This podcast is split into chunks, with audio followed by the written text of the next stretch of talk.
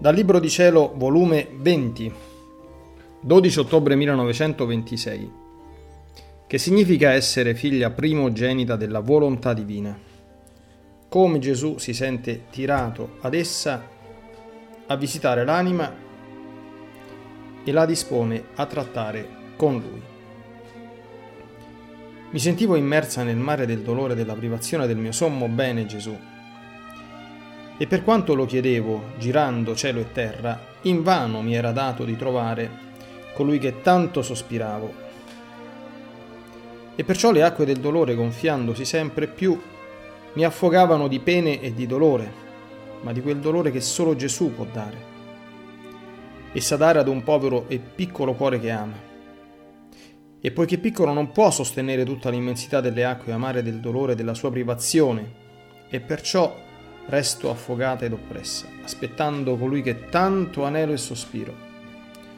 Onde mentre mi trovavo tutta oppressa, il mio sempre amabile Gesù si faceva vedere nel mio interno, in mezzo ad una nube di luce, e mi ha detto, Figlia primogenita della mia volontà, perché sei così oppressa? Se tu pensi alla tua grande fortuna la tua oppressione partirà da te. Sai tu che significa figlia primogenita della mia volontà? Significa prima figlia dell'amore del nostro Padre Celeste e prima di tutto ad essere amata. Significa prima figlia delle grazie, della luce, prima figlia della gloria prima figlia posseditrice delle ricchezze del suo divino Padre, prima figlia della creazione.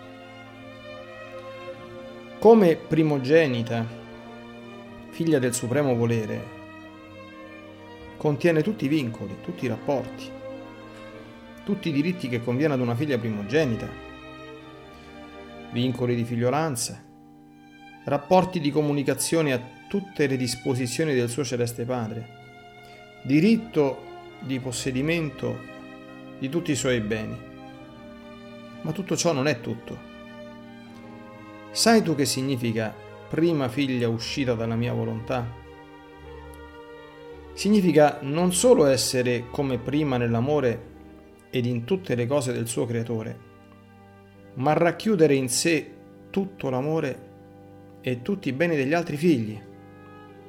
Sicché se gli altri possederanno ciascuno la sua parte, essa come primogenita, possederà tutto insieme i beni degli altri, e ciò con diritto e con giustizia, perché come primogenita la mia volontà a lei tutto affidò, tutto donò, e perciò in essa si trova l'origine di tutte le cose, la causa per cui fu creata la creazione, lo scopo perché uscì in campo l'azione e l'amore divino. Causa primaria di tutto l'operato d'un Dio fu, per chi doveva essere figlia primogenita della nostra volontà, quindi da essa, come conseguenza, tutti i beni derivano. Da lei partono e da lei ritornano. Vedi dunque come sei fortunata. Tu non puoi comprendere del tutto che significa tenere il primato nell'amore ed in tutte le cose del tuo Creatore. Un Dio nel sentire ciò gli ho detto, Amore mio, che dici? E poi che mi giova tanta fortuna che non dici quanto mi privi di te? Tutti i beni si convertono in amarezze senza di te. E poi te l'ho detto tante volte, solo te voglio perché tu mi basti per tutto. E se tutto avessi senza di te, tutto mi si cambia in martirio ed in dolore indescrivibile. L'amore, la grazia, la luce, la creazione tutta mi parlano di te, mi fanno conoscere che sei tu e non trovando ti do in delirio, in smanie mortali. Perciò il primato, la primogenitura, dalli a chi vuoi, a me non interessano. Se vuoi rendermi felice, restati tu solo con me, e ciò mi basta. E Gesù ha soggiunto, Figlia mia, non deve bastarti me solo. Né voglio che dici che tutto il resto non ti interessa, no, no. Se non mi basta a me il darti me solo, se non ti do tutte le cose mie, Se mi interessa a me che il primato, la figlia primogenita sei tu, deve interessare anche a te. E non sai tu che il mio spesso venire sta legato perché sei la mia figlia primogenita? Non sai tu che Adamo, fino a tanto che si mantenne il figlio primogenito della mia volontà, e per conseguenza teneva il primato su tutto. Io lo visitavo spesso. La mia volontà, regnante in lui, gli somministrava tutti i modi necessari per trattenersi con me, come figlio, che forma la consolazione di suo padre, sicché io parlavo con lui come a figlio e lui con me come a suo padre. Come si sottrasse dalla mia volontà, perdette il primato, la primogenitura, ed insieme perdette tutti i miei beni.